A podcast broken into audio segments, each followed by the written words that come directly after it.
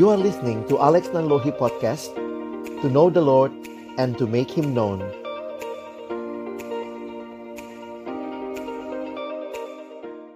Mari kita berdoa sebelum kita membaca merenungkan firman Tuhan.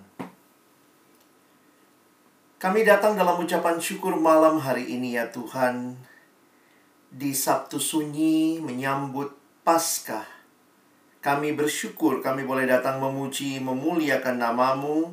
Dan kami bersyukur juga Tuhan kami dapat kesempatan untuk bersama-sama belajar akan kebenaran firman-Mu. Karena itu Tuhan kami mohon ketika kami membuka firman-Mu, bukalah juga hati kami. Jadikanlah hati kami seperti tanah yang baik, supaya ketika benih firman Tuhan ditaburkan itu boleh sungguh-sungguh berakar, bertumbuh, dan juga berbuah nyata di dalam hidup kami. Berkati baik hamba-Mu yang menyampaikan firman, setiap kami yang mendengar. Tuhan tolonglah kami semua, agar kami bukan hanya menjadi pendengar-pendengar firman yang setia, tapi mampukan dengan kuasa, dengan pertolongan dari Roh-Mu yang kudus, kami boleh dimampukan menjadi pelaku-pelaku firman-Mu di dalam kehidupan kami, di dalam masa remaja, masa pemuda kami. Bersabdalah ya Tuhan, kami anak-anak-Mu sedia mendengarnya di dalam satu nama yang kudus, nama yang berkuasa, nama Tuhan kami Yesus Kristus. Kami menyerahkan pemberitaan firman-Mu. Amin. Silakan boleh duduk buat teman-teman di gereja. Dan bersyukur sekali lagi boleh sharing firman Tuhan pada malam hari ini.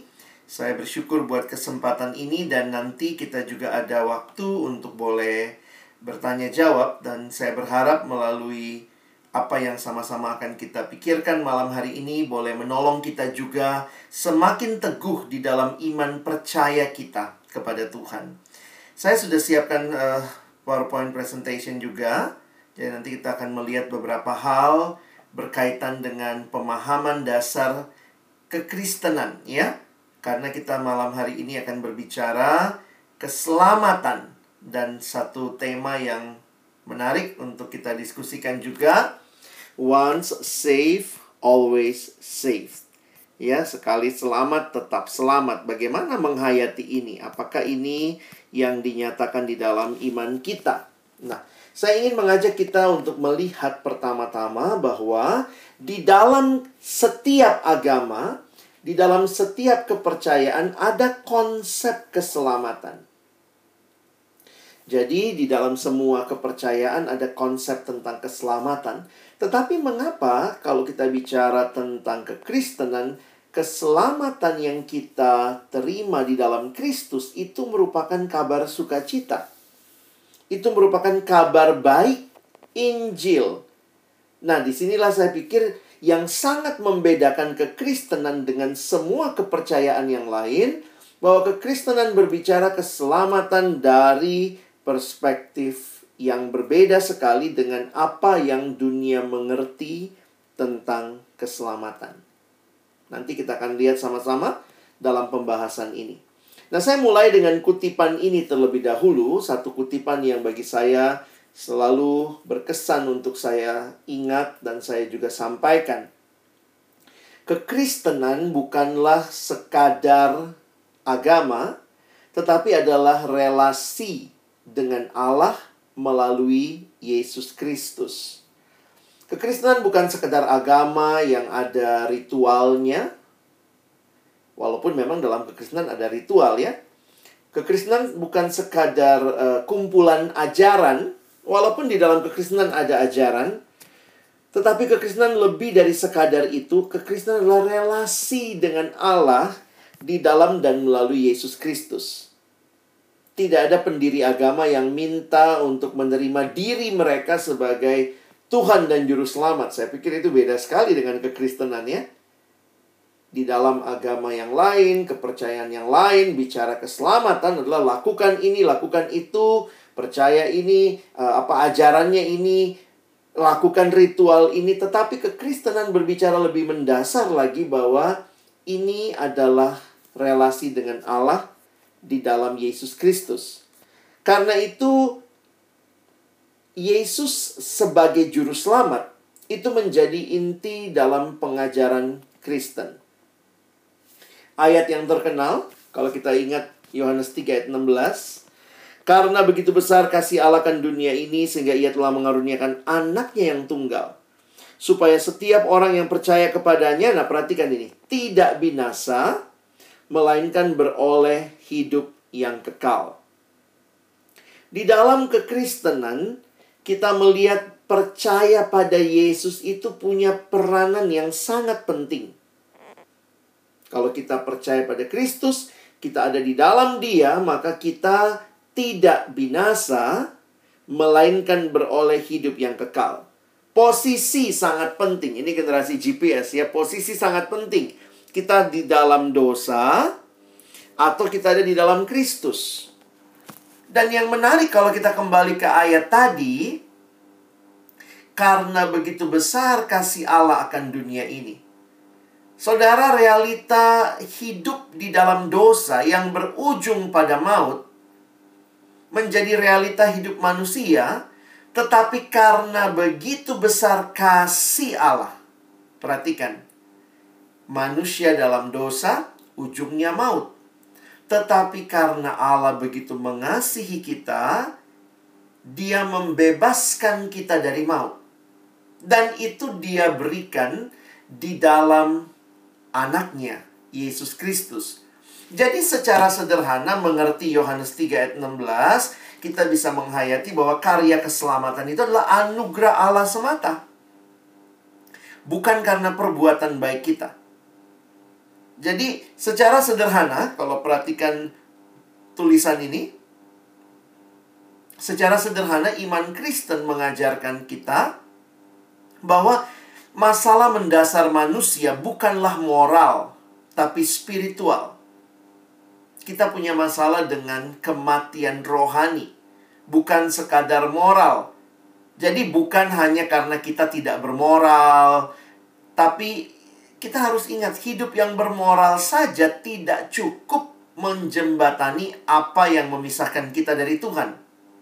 Dan saya pikir disinilah perbedaan mendasar antara kekristenan dengan semua kepercayaan lain yang mengajarkan moral. Ayo hidup lebih baik, hidup lebih benar. Kekristenan juga mengajarkan itu, tetapi bukan itu sumber keselamatan. Bukan perbuatan baik kita, bukan kehidupan kita yang benar. Tetapi apa yang Yesus tawarkan kepada kita, Yesus tidak memberikan jalan untuk membuat orang jahat jadi baik semata. Tetapi Yesus memberikan jalan bagi orang yang mati boleh hidup. Jadi ini masalah spiritual. Jadi kalau kita perhatikan, mati jadi hidup itu siapa yang bisa lakukan? Keselamatan di dalam kepercayaan yang lain mungkin bicara dari hidup yang jelek jadi lebih baik. Kalau begitu manusia bisa lakukan itu. Tetapi keselamatan dalam kekristenan bicara membawa manusia yang binasa boleh hidup kekal. Jadi ini siapa yang bisa lakukan ini? Dari mati jadi hidup. Hanya mungkin dari Allah. Jadi kita mulai dengan keyakinan bahwa keselamatan bersumber dari Allah. Jadi kalau memang kita mencoba menjawab ya, tema kita, sekali selamat, tetap selamat. Kenapa? Karena memang keselamatan itu sumbernya dari Allah. Kalau Allah berikan, ya kita menerimanya di dalam iman percaya kepada Kristus. Jadi, sumber keselamatannya itu dari Allah. Dan karena itu, ya, jadi pertanyaan, jaminannya apa? Apa yang jadi dasar bagi jaminan bahwa kita pasti selamat? Jaminan keselamatan kita apa? Di mana kita mengatakan sekali selamat tetap selamat. Nah, saya melihat bagian ayat Alkitab yang bisa kita renungkan, 1 Yohanes 5 ayat 11 sampai ayat yang ke-13. Coba kita lihat sebentar ya. Nanti saya akan angkat dua ayat untuk menolong kita mengerti jaminan dasar jaminan keselamatan kita. Ini yang pertama, 1 Yohanes 5 ayat 11-13. Teman-teman perhatikan ayatnya. Dan inilah kesaksian itu, Allah telah mengaruniakan hidup yang kekal kepada kita, dan hidup itu ada di dalam anaknya. Jadi bukan dibilang Allah mudah-mudahan mengaruniakan hidup yang kekal. Tidak. Allah telah mengaruniakan. Perhatikan ayat 12. Jadi barang siapa memiliki anak, ia memiliki hidup. Barang siapa tidak memiliki anak, ia tidak memiliki hidup. Semuanya itu kutuliskan kepada kamu, supaya kamu yang percaya kepada nama anak Allah tahu bahwa kamu memiliki hidup yang kekal. Jadi kalau kita sudah menerima Yesus, kita sudah menerima anak, maka kita memiliki hidup. Dan itu hidup bukan sekadar hidup. Perhatikan ayat 13. Hidup yang kekal. Jadi memang kehadiran Yesus dalam hidup orang percaya menjadi kehadiran yang membawa perubahan mendasar dari mati jadi hidup. Dan perhatikan, dituliskan di ayat 11, Allah yang mengaruniakan kepada kita hidup kekal itu. Dan hidup itu dia berikan di dalam anaknya. Jadi keselamatan dari Allah, jaminannya adalah Allah sendiri yang telah memberikan itu. Karena itu Yesus menyatakan, coba perhatikan ya, ayat yang lain, Yohanes pasal 10, ayat 27, sampai ayat yang ke-29. Bagi saya ayat ini sangat unik. Menolong kita memahami kalimat Yesus. Dia mengatakan dalam konteks gembala dan domba kepada murid-muridnya. Domba-dombaku mendengarkan suaraku, dan aku mengenal mereka, dan mereka mengikut aku. Aku memberikan hidup yang kekal kepada mereka, dan mereka pasti tidak akan binasa sampai selama-lamanya. Namanya juga hidup kekal. Dan nah ini menarik. Dan seorang pun tidak akan merebut mereka dari tanganku. Bapa-Ku yang memberikan mereka kepadaku lebih besar daripada siapapun, dan seorang pun tidak dapat merebut mereka dari tangan Bapa. Jadi apa jaminan kita? Allah sendiri, yang bukan hanya berjanji, tetapi telah mengaruniakan. Dan ketika dia mengaruniakan itu, Bapa juga berkuasa menjaga. Tidak ada seorang pun yang bisa merebut mereka dari tanganku. Wah, jadi kalau kita perhatikan, orang Kristen mengatakan sekali selamat tetap selamat. Ini bukan kegeeran, saudara. Ini bukan karena kita, oh saya cukup kuat, saya cukup bagus hidupnya, saya cukup benar hidupnya. Bukan karena kita, jaminannya bukan perbuatan kita. Tetapi Allah sendiri yang berjanji, menggenapkan janjinya, dan memelihara sampai pada akhirnya kita menerima hidup kekal secara sempurna ketika Yesus datang kali yang kedua.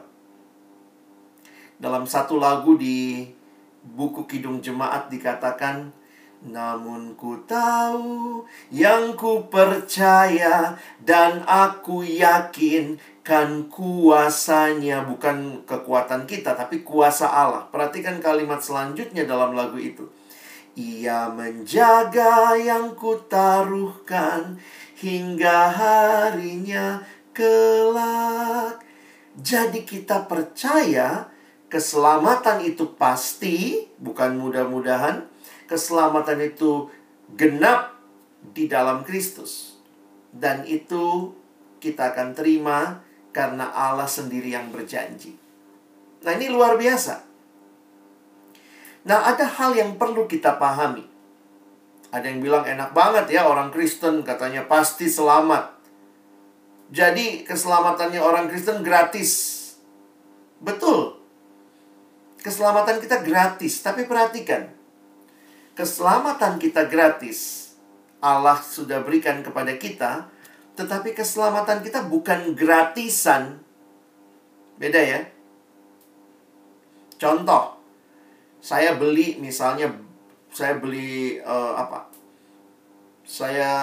mobil yang mahal.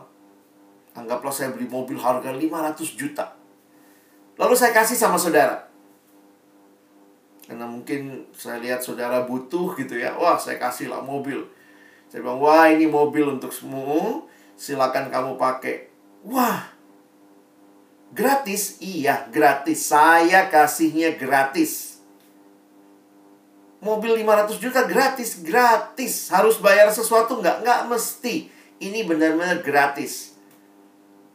Saudara terima mobil itu, dan itu jadi milikmu. Saudara terima mobil itu gratis. Tapi jangan lupa, nggak gratisan. Siapa yang bayar 500 jutanya? Saya. Wah, nggak punya duit saya. Tapi ya, dalam ilustrasi ini, itu kamu terima dengan gratis, tapi nggak gratisan karena ada yang bayarkan buat kita. Nah, ilustrasi ini yang coba dijelaskan oleh Paulus waktu dia menulis kitab Roma. Jadi ketika Paulus menjelaskan bahwa keselamatan itu ada di dalam Kristus. Cukup menerima Yesus, percaya pada dia, kita dapat hidup yang kekal. Wow, mungkin orang bilang enak banget ya jadi orang Kristen, gratis keselamatannya. Tapi Paulus mau katakan, ingat ya, bukan gratisan. Paulus menuliskan Roma pasal 3, ayat 23-28. Ada dua bagian yang saya ingin kita perhatikan. Kita lihat dulu ayat 23-26.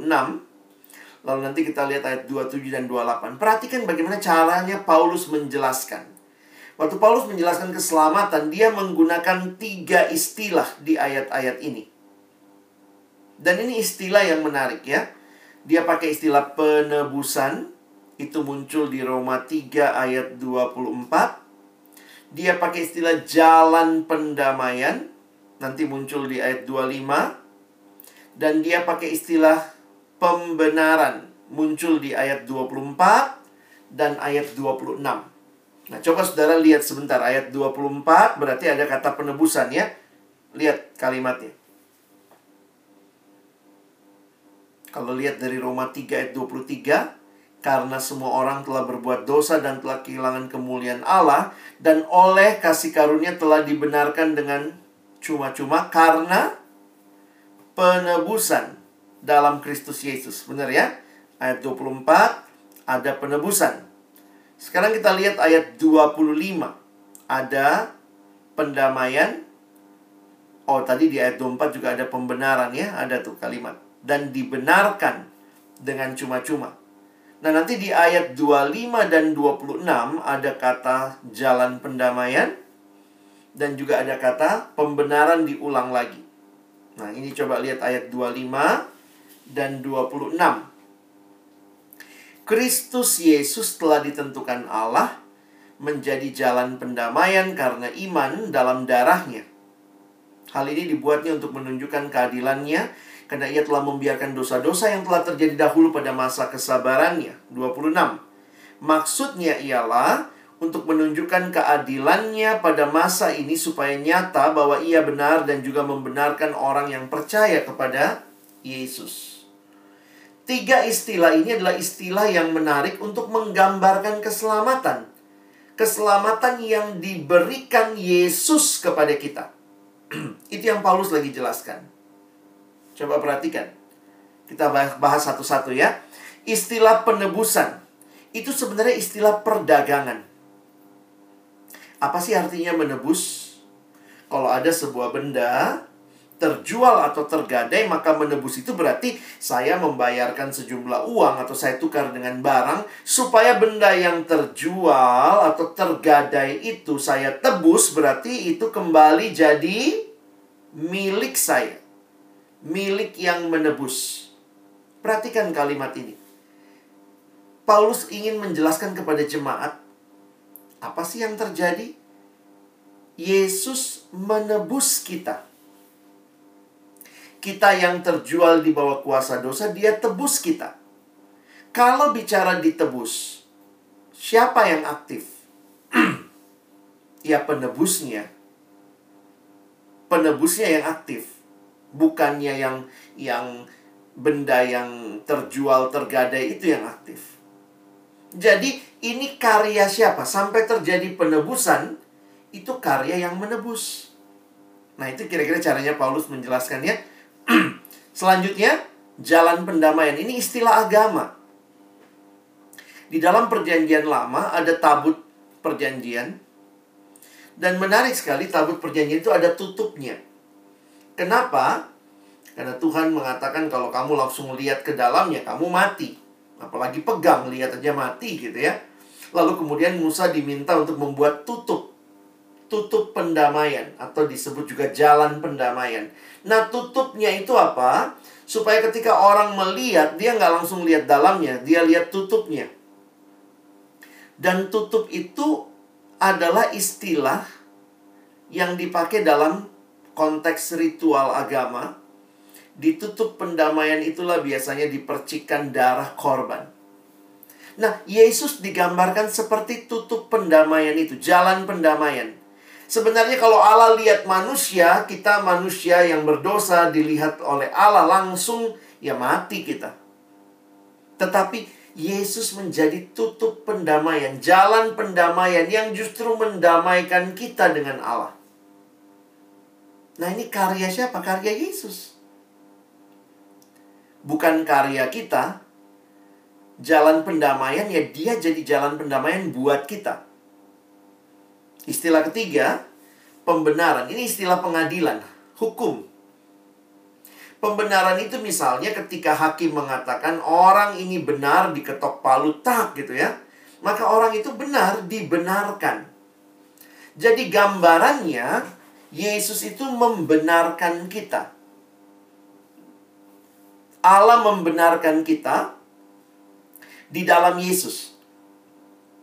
Makanya kalau perhatikan, tiga istilah ini coba dijelaskan dalam sebuah gambar oleh seorang bernama Bapak James Montgomery Boyce.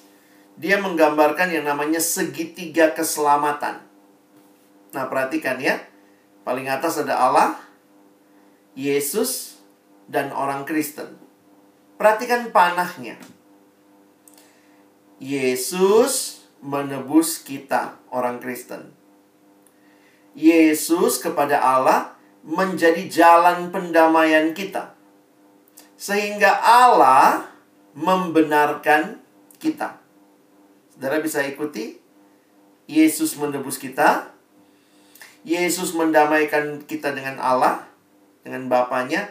Dan Bapa sekarang melihat kita benar di dalam Kristus. Sehingga perhatikan, orang Kristen tidak melakukan apa-apa sebenarnya. Yang melakukan semua ini adalah Allah yang membenarkan kita, menebus kita, mendamaikan kita. Perhatikan, semua itu inisiatifnya Allah melalui anaknya, Yesus Kristus. Jadi kalau perhatikan, keselamatan itu apa? Kalau kita pahami, keselamatan itu bukan apa yang saya lakukan bagi Tuhan, tetapi kekristenan bicara apa yang Kristus lakukan bagi kita. Karena itu perhatikan kalimatnya. Nah, sekarang saya masuk ke Roma 3. Kita sekarang lihat ayat 27 dan 28. Jika demikian, apakah dasarnya untuk bermegah? Tidak ada. Wah, ini menarik nih, Paulus bilang. Kalau kamu ditebus oleh Yesus, dibenarkan oleh Yesus, didamaikan juga oleh karya Kristus, lalu bagianmu apa? Mau sombong-sombongan? Wih, aku selamat. Paulus bilang, apa dasarnya untuk bermegah? Tidak ada. Berdasarkan apa? Perbuatan. Yang mana perbuatannya? Tidak, kata Paulus. Melainkan berdasarkan iman. Iman itu artinya apa? Percaya. Karena kami yakin bahwa manusia dibenarkan karena percaya, karena iman, dan bukan karena melakukan hukum Taurat. Nah, jadi ini sangat menarik. Keselamatan bagi dalam kekristenan bukan karena usaha manusia. Bukan karena perbuatan baik kita. Oh, mungkin kita langsung nanya. Jadi kalau Kristen, di mana letaknya perbuatan baik? Nah, ini jelas. Perbuatan baik bukan syarat keselamatan, tetapi respon. Jadi orang Kristen harus berbuat baik nggak? Harus. Tetapi bukan supaya selamat. Justru karena sudah selamat. Makanya kesimpulannya seperti ini. Kita diselamatkan bukan karena melakukan perbuatan baik, tetapi kita diselamatkan justru untuk berbuat baik. Jadi jangan bilang kita nggak perlu berbuat baik, tidak. Tapi perbuatan baik ada tempatnya. Sebagai respon, bukan sebagai syarat. Karena itu keselamatan always produce works. Tetapi works never produce salvation. Jadi coba ingat lagi kalimat tadi ya. Keselamatan itu sumbernya dari Allah. Dan karena itu Allah yang berinisiatif, Allah yang membayar lunas, kita terimanya gratis, kita cukup percaya. Gratis, percaya itu kan iya, saya percaya. Tetapi itu bukan gratisan. Sekali lagi Paulus mengingatkan, kamu itu dan saya telah dibayar lunas. Siapa yang bayar? Bukan kamu, bukan saya, tapi Kristus.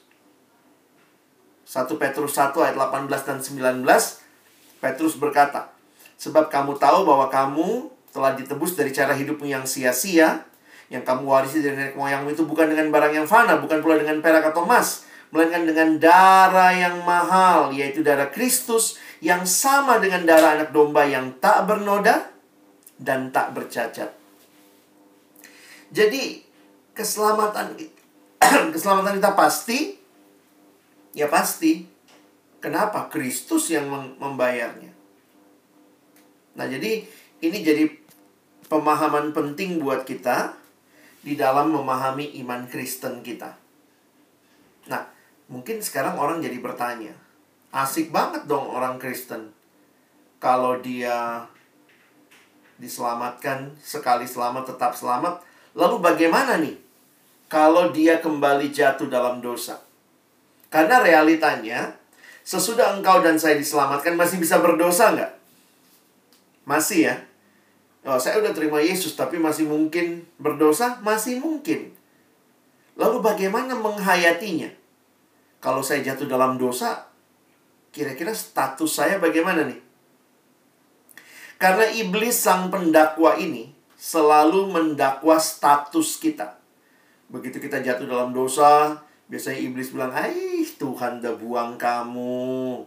Udahlah, Tuhan gak peduli lagi sama kamu. Katanya kamu anak Tuhan. Ah, udahlah, Tuhan sudah tidak peduli sama kamu." Jadi seringkali memang di dalam dosa kita tuh punya perasaan yang menjadi sesuatu respon yang sangat wajar, seolah-olah kita ini sudah dibuang oleh Tuhan. Lalu bagaimana kita memahaminya? Nah, saya coba memberikan kalimatnya untuk teman-teman dan saya perhatikan. Ingat, setelah kita percaya, setelah kita diselamatkan, kita anak Tuhan, maka kalau kita jatuh lagi dalam dosa, ingat bahwa dosa tidak merusak status kita di hadapan Tuhan. Namun yang dosa rusak adalah relasi kita dengan Tuhan. Maksudnya apa? Kalau kamu sekali anak Tuhan, ya tetap anak. Nggak bisa dong hari ini anak, besok waktu bikin dosa akhirnya jadi musuh lagi. Terus besoknya lagi jadi anak lagi. Terus besoknya jadi musuh lagi. Nggak. Dosa tidak merusak statusnya. Tapi yang dosa rusak adalah relasinya. Contoh, seorang anak di rumah lagi demen main bola karena nggak boleh keluar rumah, main bolanya dalam rumah. Dia nendang, karena dia tendang begitu rupa, pecahlah vas bunga kesayangan mamanya. Ketika mamanya pulang dan tahu vas bunganya pecah, wah, anaknya udah takut nih. Anaknya takut. Relasinya, dia takut nanti mamanya marah, dia takut nanti nggak dapat uang jajan, dia takut akan diusir dari rumah. Jadi sebenarnya yang rusak tuh relasinya. Relasi yang tadinya indah mungkin sekarang penuh ketakutan. Tetapi apakah dia bukan anak? Ya nggak bisa, dia tetap anak. Statusnya nggak berubah. Jadi ketika engkau dan saya jatuh lagi ke dalam dosa, setelah kita diselamatkan dan itu realita yang masih mungkin kita alami, maka yang kita harus perbaiki itu bukan statusnya, tapi relasinya. Karena itu Rasul Yohanes mengingatkan di 1 Yohanes 1 ayat 9, Kalau kamu berdosa, setelah kamu selamat, perbaiki relasinya. Gimana caranya? Ngaku dosa. Jadi kadang-kadang kalau saya lihat ya di dalam gereja kan kita masih ada pengakuan dosa, yaitu menunjukkan bahwa statusnya nggak rusak, yang rusak tuh relasinya. Lihat kalimat 1 Yohanes. Jika kita mengaku dosa kita, maka ialah setia dan adil, sehingga ia akan mengampuni segala dosa kita dan menyucikan kita dari segala kejahatan. Jadi perhatikan, kalau lihat seperti ini maka ingat baik-baik. Kalau anak itu pecahin vas, langkah terbaik memulihkan relasi, ya ngaku sama mamanya, "Ma, aku udah pecahin vas bunga kesayangan mama, maafin ya." Datanglah kepada Tuhan, ngakui dosamu, perbaiki relasimu. Jadi sikap yang benar dalam situasi kita masih mungkin berdosa, maka disiplin pengakuan dosa. Mengaku kepada Tuhan. Lalu sesudah mengaku ya bertobat, sungguh-sungguh menyesal. Tapi bertobat dan menyesal ini jangan cuma nyesal ya. Karena sebenarnya begini, nyesal tanpa pertobatan tuh gak ada gunanya. Kenapa? Ada orang yang menyesal, tapi ternyata sekadar ya pas lagi KKR nyesal gitu, nangis, tapi nggak ada pertobatan. Di dalam Alkitab, pertobatan itu digambarkan berbalik 180 derajat. Menyesal bisa digambarkan itu nggak berbalik 180 tuh. Dia masih tetap di situ, cuma nyesel aja, aduh kenapa aku lakukan, aduh, tapi nggak berubah. Nah kita mau pertobatan. Dan tentunya next-nya, nah, mari kita berserah untuk hidup yang taat sesuai dengan firman Tuhan. Jadi kerinduan kita yang sudah diselamatkan oleh Tuhan, biarlah kita hidup di dalam status sebagai anak Allah dan juga terus hidup dalam relasi yang indah dengan Tuhan. Nah, karena itu buat kita yang diselamatkan bukanlah berarti terus-menerus menikmati dosa, tidak. Justru kalau engkau sudah diselamatkan, engkau akan menghidupi keselamatan itu dengan penuh anugerah. Contohnya begini ya. Karena ada yang bilang enak ya, orang Kristen keselamatannya gratis. Kalau udah selamat, kalau bikin dosa lagi tinggal minta ampun. Ah, asik dong, berarti terus-terusan aja bikin dosa. Saya pikir kalau kamu seperti itu pemahamannya, kamu nggak ngerti kekristenan. Kekristenan yang serius mengerti keselamatan, dan keselamatan itu dimengerti sebagai satu hal yang Allah lakukan, tapi kemudian kita responi dengan kehidupan yang sungguh di hadapan Tuhan. Abang balik kasih contoh tadi. Kalau seandainya kamu bilang sama mama, "Mama, saya pecahin vas bunga." Terus mamanya bilang, "Iya deh, kamu tetap anak mama, potong uang jajan gitu ya." Ah, kamu udah potong uang jajan, terus kamu bilang, "Wah, Ma, tetap anak nih." "Iya." "Bikin dosa tetap anak." "Iya." Memang kamu anak mama, tapi kamu harus tanggung konsekuensinya. Bayar tuh, cicil. Kalau dia anak yang baik, bagaimana dia meresponi pengampunan? "Oh, pecahin vas diampuni, Ma." "Wah, kalau gitu saya mau pecahin televisi, saya mau pecahin kulkas, saya mau pecahin laptop." Kalau dia seperti itu, dia anak yang nggak ngerti pengampunan. Karena orang yang diampuni harusnya tidak terus-menerus menikmati dosa. Jadi kalau ada yang bilang, "Enak ya orang Kristen ya, apa-apa tinggal minta ampun, apa-apa tinggal minta ampun. Asik dong bikin dosa lagi." Kamu nggak ngerti kekristenan. Karena kekristenan yang sejati, ketika diampuni, seharusnya responnya adalah tidak lagi terus-menerus hidup di dalam dosa. Jadi kiranya pemahaman ini menolong teman-teman bisa mengerti keselamatan dan meresponinya. Slogan "Once saved, always saved" bukanlah satu surat izin. "Wah, saya pasti selamat nih, kalau gitu rajin-rajin aja bikin dosa." No. Once saved, always saved menolong kita semakin bersyukur kepada anugerah, atas anugerah Allah, dan semakin rindu meresponinya dengan hidup dalam kebenaran. Amin. Nah, itu yang saya bisa sampaikan. Silahkan kalau ada waktu kita bisa diskusi.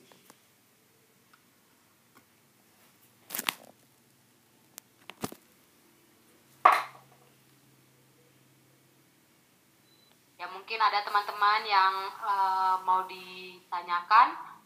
Yang di gereja ataupun di Zoom, silakan. Waktu dan tempat saya persilakan.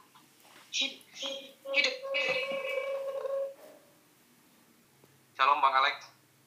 Shalom. Masih dengan saya lagi Bang, yang selalu bertanya setiap sesi. Iya, silakan Anthony. Baik Bang, ini ada beberapa pertanyaan. Iya. Kalau tadi Abang sampaikan kalau kita sebagai anak Tuhan masih berbuat dosa tapi statusnya tidak berubah, artinya kita masih sebagai anak Tuhan. Yang menjadi pertanyaan, apakah kita berbuat dosa tapi masih tetap diselamatkan? Nah, itu dulu Bang, yang pertama Bang. Kemudian yang kedua Bang, ini dua sampai pertanyaan kedua dengan ketiga ini pertanyaan-pertanyaan yang sering saya dengarkan di lingkungan kehidupan saya Bang. Yang pertama, apabila ada orang yang percaya berbuat baik selama hidupnya, tapi ketika dia akhir hidupnya dia mati dengan bunuh diri, apakah diselamatkan Bang? Dia orang percaya begitu? Dia percaya berbuat baik selama kehidupannya, tapi mati dengan bunuh diri, apakah diselamatkan? Kemudian Bang, yang terakhir, apabila ada bayi yang baru lahir meninggal, apakah diselamatkan Bang? Karena dia nggak sempat percaya Bang. Iya. Oke Bang, itu dulu Bang, terima kasih.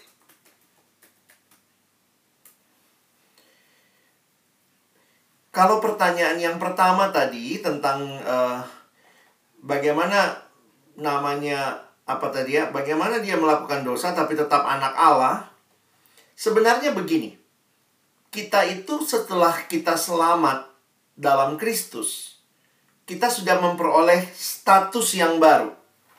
Tapi status yang baru ini juga diikuti dengan proses perubahan. Saya kasih contoh begini ya. Ada seorang raja, dia lagi cari penerus. Wah, nggak ada nih yang dia lihat karena dia nggak punya anak. Siapa yang penerus ini? Dia susah percaya orang-orang di istana semua baik-baik sama dia supaya dijadikan penerus. Dia bertekad untuk cari penerus. Raja menyamar jadi rakyat biasa. Sebagai seorang kakek tua, dia datang ke rumah-rumah, dia minta bantuan. Tapi nggak ada yang bantu. Tapi kemudian ada seorang anak muda, lihat dia, lalu kemudian tergerak hatinya, tolong si raja. Si kakek tua ini dia bawa ke rumahnya yang sederhana, dia kasih makan, dia berikan apa yang menjadi bagian dari untuk kakek tua ini. Wah, kemudian sang raja menikmati semua itu dan akhirnya sang raja harus kembali ke istana dan dia bilang, wah sekarang saya udah ketemu nih siapa yang akan menjadi penerus saya. Akhirnya dia kirimlah orang untuk menjemput pemuda ini. Nah, bayangkan pemuda, orang kampung, anak desa. Tapi kemudian sekarang dia diangkat jadi putra mahkota, pangeran, anaknya sang raja. Dia diadopsi. Nah, yang menarik adalah begini. Ketika dia diadopsi itu, dia secara status sudah anaknya raja. Secara hukum, secara legal, diadopsi jadi anaknya raja. Nah, tetapi dia sudah jadi anak raja, tapi kelakuannya masih kelakuan anak kampung, ya. Diajak makan, makannya pakai tangan, kakinya naik, gitu ya. Ya, kayak anak kampung mungkin gitu ya. Lalu kemudian ya, sang raja kemudian pelan-pelan mesti ngajarin. Ingat ya, kamu anak raja. Makannya ada aturannya, cara makannya. Jadi dia belajar pakai sendok, pakai garpu, pakai pisau. Kadang-kadang masih dia makan lagi pakai tangan gitu ya. Jadi begini. Kalau dosa itu kita gambarkan seperti hidup yang lama, Waktu kita sudah dalam Kristus, hidup baru, kita sudah anak Tuhan. Dan kita sedang terus bergumul, bergerak maju, menghidupi status anak Tuhan yang kita sudah dapat. Begitu kita jatuh dalam dosa, kita kayak lakukan lagi gitu. Wah, makan pakai tangan lagi. Udah, balik lagi. Jadi, jatuh dalam dosa bukan menjadikan kita bukan anak Allah. Tapi itu menunjukkan kita sedang dalam proses bertumbuh. Makin serupa dengan Kristus. Jadi saya tidak setuju kalau dikatakan, dia masih berdosa, dia berdosa berarti dia bukan anak Allah. Karena bukan begitu konsepnya. Kekristenan mengingatkan bahwa kita sedang terus bertumbuh. Dan dalam pertumbuhan itu kita mungkin mengalami kegagalan, kejatuhan dalam dosa. Tapi prosesnya kita sedang terus bertumbuh, menghidupi status itu. Jadi ketika sang putra mahkota, kadang-kadang kembali tuh hidup lamanya. Kaki naik ke atas meja, terus raja cuman ingetin. Ingat ya, kamu anak raja. Ingat ya, kamu anak raja. Saya selalu membayangkan ilustrasi ini dan membayangkan setiap kali saya mau balik lagi dalam hidup yang lama. Tuhan seperti bilang, Alex ingat ya, kamu anakku. Ayo hidup seperti statusmu. Jangan hidup seperti hidupmu yang lama. Jadi dosa ada dalam hidup anak raja, anak Tuhan. Tetapi dosa itu bukan sesuatu yang harusnya kita hidupi. Karena itu kita harus terus bertumbuh menghidupi status kita sebagai anak raja. Mungkin itu ya. Sorry, penjelasannya jadi panjang, tapi kira-kira seperti itu. Dua pertanyaan berikutnya, izinkan saya kasih prinsipnya. Keselamatan itu hanya ada di dalam Kristus. Dan keselamatan itu kita terima dengan percaya pada Kristus. Bagaimana dengan orang yang bunuh diri? Saya harus katakan, dalam keterbatasan saya memahami semua hal, saya cuma bisa bilang begini. Kalau dia percaya Yesus, dia pasti masuk surga. Nah, mungkin kalian bisa balik. Apakah orang yang percaya Yesus bisa bunuh diri? Kalau saya tanya, saya hanya bisa katakan bisa saja. Cara mati seseorang tidak menentukan kemana akhir hidupnya.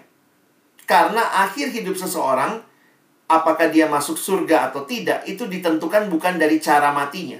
Kalau dia matinya begini, ini surga nih. Ini cara matinya begini, neraka nih. Enggak. Masuk ke surga atau neraka bukan tergantung cara matinya. Tetapi tergantung dia percaya pada Yesus atau tidak. Dalam sebuah penjelasan psikologis ya, saya sadar betul penjelasan pasti ada keterbatasan. Ada orang yang sudah sungguh-sungguh percaya pada Kristus, tapi dalam kelemahan pergumulan, mungkin depresi, psikologisnya terganggu, mungkin bunuh diri. Jadi kalau kita coba menghayati bahwa dalam pergumulan yang berat, untuk orang-orang dalam kelemahan jiwanya begitu ya, bunuh diri bisa jadi opsi.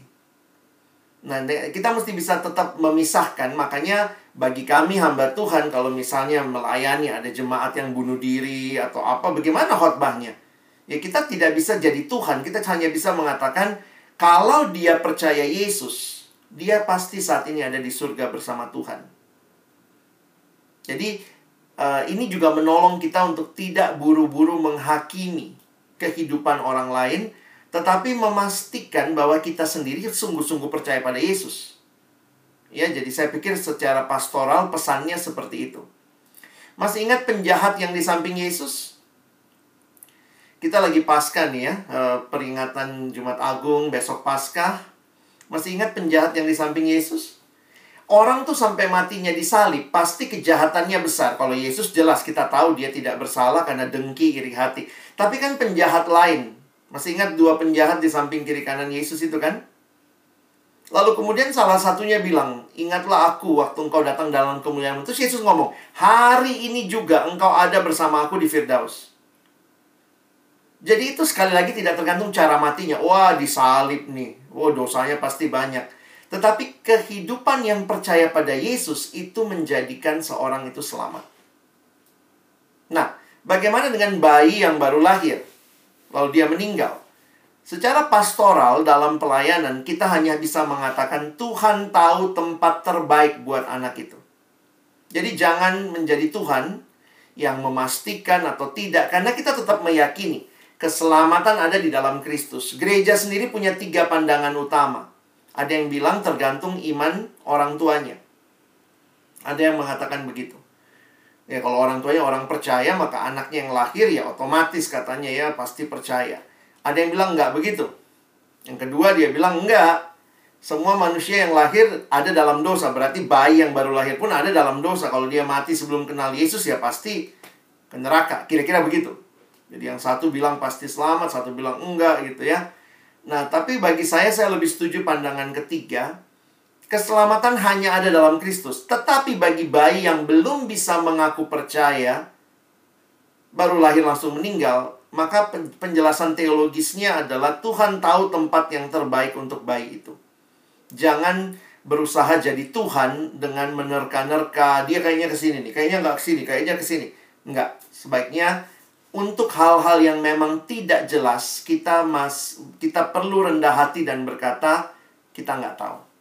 Tapi yang saya tahu, Tuhan pasti tahu tempat terbaik untuk anak ini. Dan kalau hari ini kita misalnya ya, sebagai orang percaya memakamkan dia secara Kristen, maka kita menghayati bahwa Allah kita adalah Allah yang berkenan memberikan anugerahnya di dalam caranya bagi keluarga orang-orang percaya. Jadi ya kadang memang tidak semua hal Tuhan izinkan kita tahu ya. Jadi saya harap kita bisa pakai prinsip-prinsip itu untuk ya melayani juga ya, termasuk kalau misalnya ada yang bunuh diri atau apa, atau ada yang baru meninggal. Kita jangan buru-buru bilang, wah ini cara ini pasti surga neraka. Kita bukan Tuhan ya. Kita hanya tahu prinsip utamanya, kalau dia percaya Yesus dia pasti ada di surga. Mungkin itu dulu.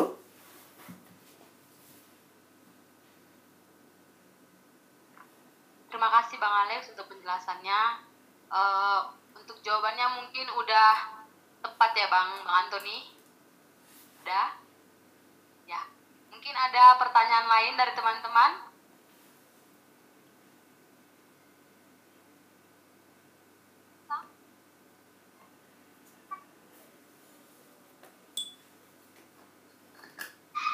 Ada lagi yang mau bertanya? Dedi? Mungkin teman-teman yang di Zoom ada yang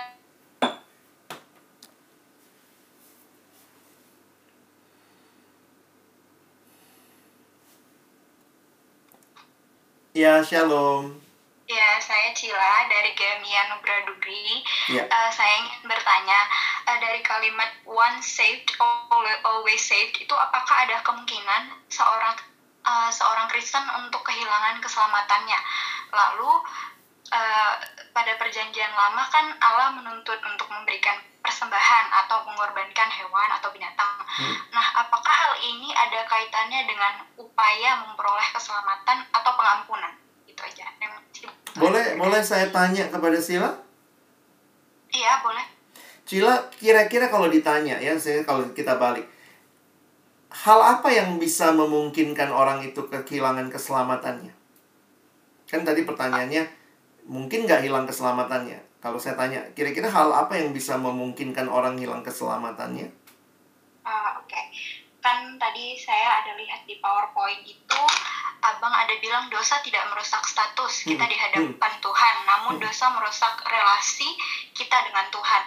Nah, kehilangan keselamatan di sini kan tadi berarti adanya dosa itu kan yang merusak relasinya. Berarti ketika seseorang sudah merusak relasinya, berarti otomatis keselamatan itu udah nggak ada di tangan dia.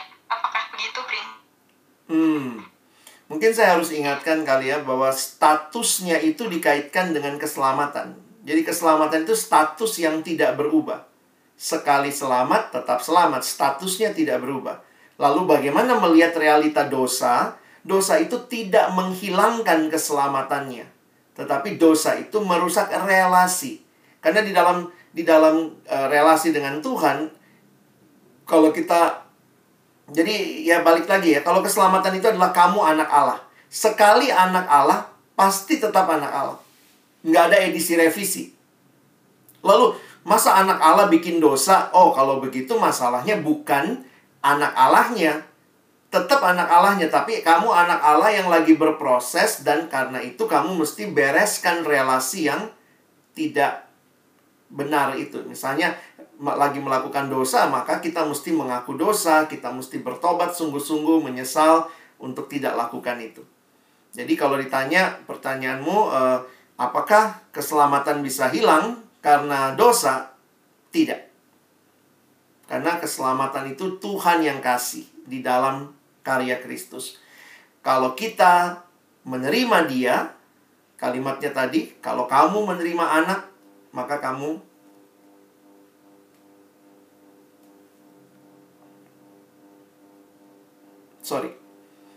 Jadi kalau kamu menerima anak, ya kamu ada di dalam Dia, kamu menerima anak, ya kamu punya keselamatan itu.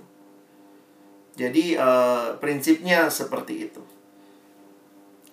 Pertanyaan keduanya tadi apa ya, Dek? Saya agak miss tadi, kalau di perjanjian lama itu ada persembahan atau mengorbankan hewan atau binatang, apakah ini ada hal kaitannya dengan upaya memperoleh keselamatan atau pengampunan? Iya.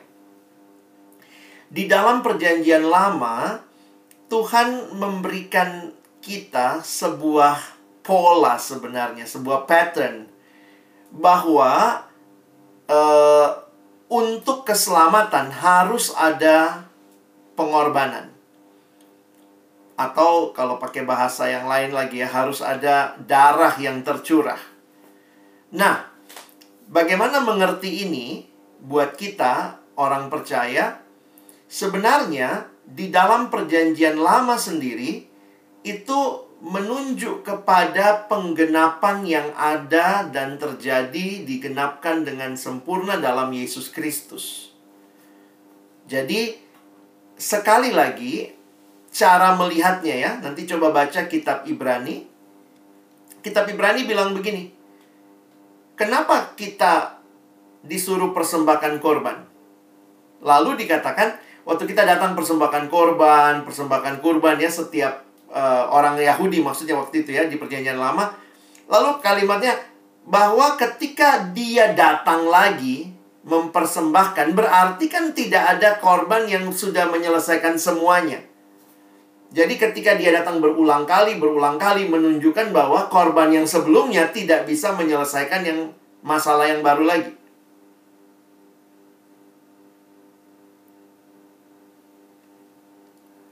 Saya mohon maaf ini ya, ada... Apakah terdengar saat ini? Dengar, Bang. Oke. Jadi, perjanjian lama ketika dilihat dalam perspektif perjanjian baru, bahwa korban itu tidak bisa menyelesaikan dosa. Jadi, makanya penulis kitab Ibrani menunjukkan bahwa korban yang ada di perjanjian lama hanyalah gambaran dari korban Kristus yang bisa sempurna menggenapkan segala sesuatu. Lalu dia pakai istilah lagi, mana mungkin korban lembu, korban hewan bisa menyelesaikan pergumulan dosa manusia. Nah, akhirnya dia bilang itu digenapkan di dalam Kristus. Nah, jadi kalau kita pikir, apakah di perjanjian lama prinsip itu menunjukkan bahwa manusia bisa berupaya untuk selamat? Sebenarnya pada dasarnya sih tidak. Justru gambaran itu menunjukkan mereka butuh korban yang sempurna. Nah, makanya ada yang nanya, kalau keselamatan hanya dalam Kristus, bagaimana orang di perjanjian lama? Bang, di sini lagi hujan. Oh iya. Iya, mungkin jaringannya sedikit terganggu, Bang. Sekarang terdengar kah? Terdengar, Bang, terdengar. Okay. Jadi akhirnya ada yang nanya, bagaimana dengan korban perjanjian lama apa yang ditunjukkan dengan korban itu. Kalau keselamatan hanya ada dalam Kristus, bagaimana orang di Perjanjian Lama? Nah, secara sederhana, jawabannya adalah orang di Perjanjian Lama percaya pada Mesias yang akan datang, yang akan menjadi korban yang sempurna. Sementara kita di Perjanjian Baru, kita percaya kepada Yesus yang sudah datang 2000 tahun lalu ya. Jadi kalau di Perjanjian Lama mereka percaya pada Yesus yang akan datang, kita percaya pada Kristus yang sudah datang. Nah, ketemunya di tengah tuh. Salib, dia percaya pada yang akan datang, kita percaya pada yang sudah datang. Jadi sebenarnya tetap keselamatan intinya ada di dalam Kristus. Korban itu sendiri menjadi gambaran Kristus. Bukan berarti korban itu yang menyelesaikan dosa. Kira-kira seperti itu.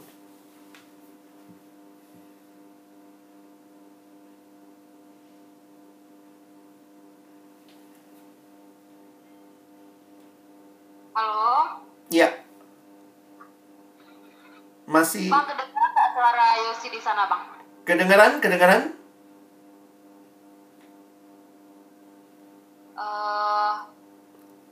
Ya, ini ada pertanyaan selanjutnya, Bang. Iya. Ini dari Atalia Ryama. Shalom, Pak. Saya ingin bertanya.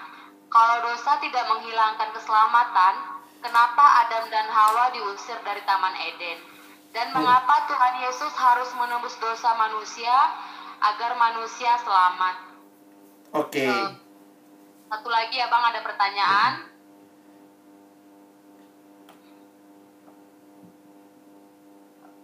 Pertanyaannya, bagaimana dengan orang yang dulunya Kristiani, kemudian pindah agama? Apakah keselamatan itu masih ada? Mungkin ini itu aja pertanyaannya, Bang. Oke. Makasih ya. Ya, nah, sama-sama. Saya lihatnya begini.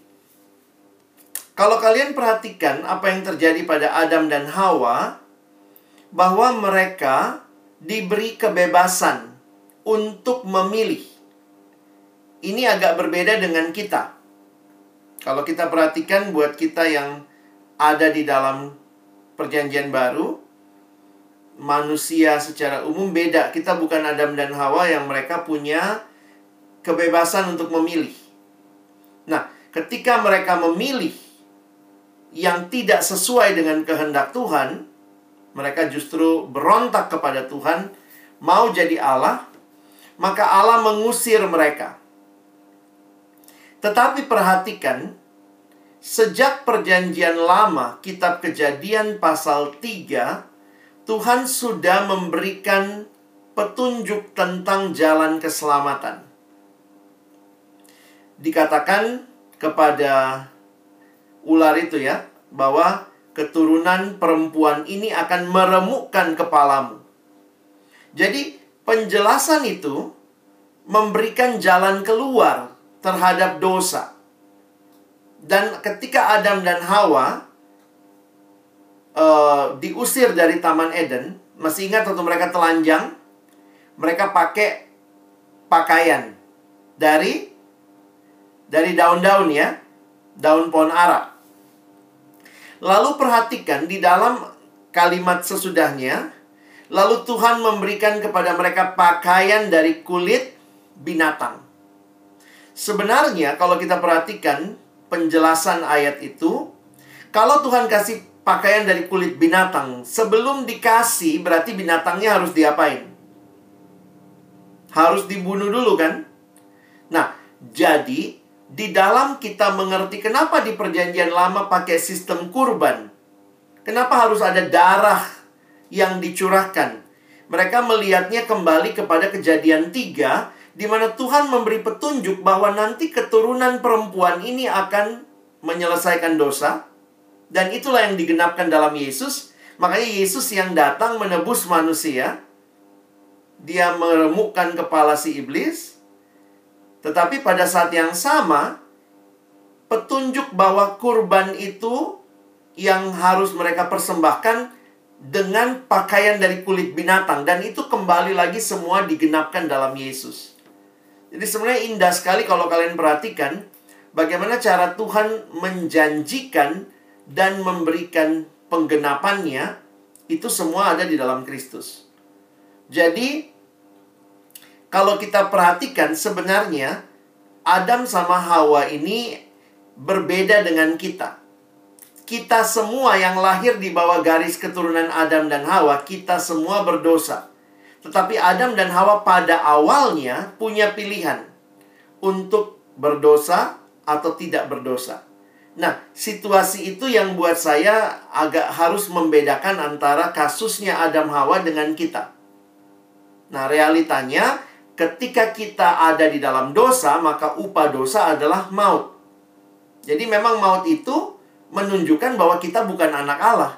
Tetapi ketika kita diselamatkan oleh Kristus, oleh Allah sendiri dalam karya Kristus, maka setiap kita yang percaya, kita memperoleh keselamatan.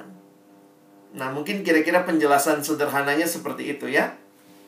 Lalu yang kedua, bagaimana dengan orang yang, mungkin kita pakai bahasa kita, murtad?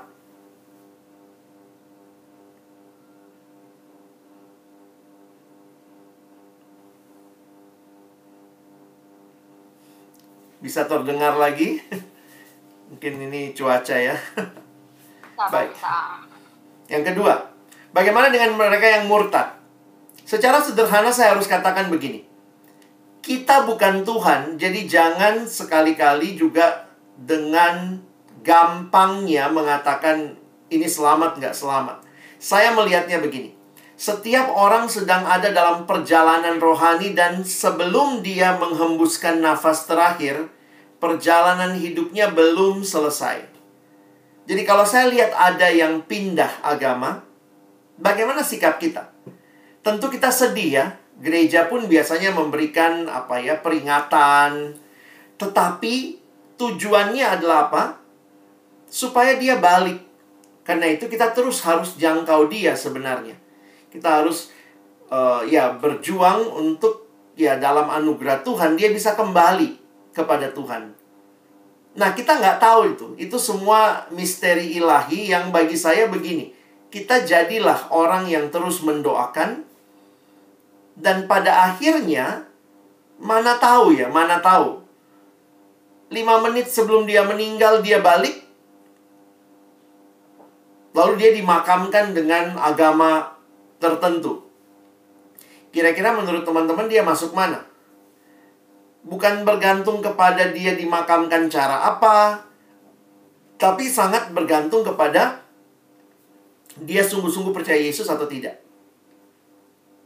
Jadi menghadapi orang yang pindah agama, sebelum dia mati selalu ingat untuk tetap berdoa. Kalau kita, apalagi kalau itu keluarga kita ya, kita minta Tuhan menyatakan kuasa-Nya, Tuhan ingatkan dia kepada firman yang pernah dia dengar.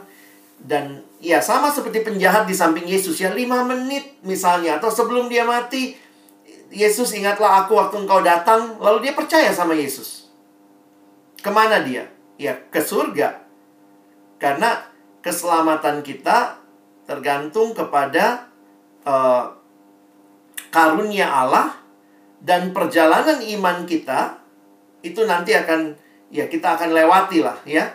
Sehingga selalu belajar untuk tidak buru-buru menghakimi, tapi belajar untuk terus mendoakan, dan kalau ada kesempatan selalu ingatkan dia untuk kembali kepada Tuhan.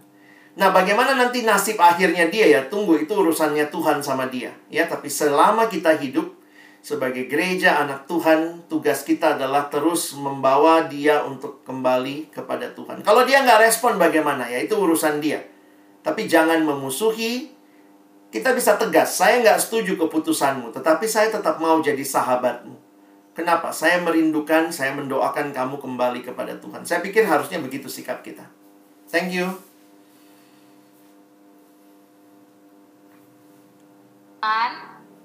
Yang nantinya pindah agama, itu keselamatannya berarti Tuhan ya Bang yang tahu. Kita jangan bicara keselamatannya dulu kalau dia masih belum sampai akhir hidupnya ya. Pokoknya kita pegang prinsip kalau dia percaya Yesus, dia pasti ke surga. Ya. Tapi memang kalau gereja harus punya ketegasannya. Misalnya dia kena, kalau apa ada istilah siasat gereja, disiplin gereja. Tapi ingat, tujuannya adalah supaya membawa dia balik. Ya, ya. Mungkin ada masukan dari teman-teman yang di gereja. Baik, mari kita menutup di dalam doa. Tuhan, terima kasih banyak karena keselamatan kekal yang Kau karuniakan di dalam karya anak-Mu Yesus Kristus. Itulah yang juga sedang kami peringati melalui Jumat Agung dan juga Paskah yang akan besok kami masuki bersama. Terima kasih Tuhan, karena karya yang agung itu kami diselamatkan dan itu sesuatu yang pasti. Setiap kami yang buka hati terima Yesus, maka keselamatan itu menjadi bagian kami, hidup kekal menjadi bagian kami. Dan kami terus berdoa dalam menjalani hari-hari hidup kami bersama Tuhan. Tolong kami untuk terus membangun relasi yang indah dengan Tuhan, menghidupi status kami sebagai anak-anak-Mu. Sehingga kami bukan hidup mempermalukan Tuhan kami, tapi kami hidup mempermuliakan Tuhan yang sudah memberikan status yang baru sebagai anak-anak-Mu. Terima kasih Tuhan. Terima kasih buat seminar kami, webinar kami malam hari ini. Biarlah apa yang kami pahami, kami terima, boleh juga kami hidupi sebagai anak-anak-Mu. Kami bersyukur. Dalam nama Yesus kami berdoa dan menutup seminar kami. Amin.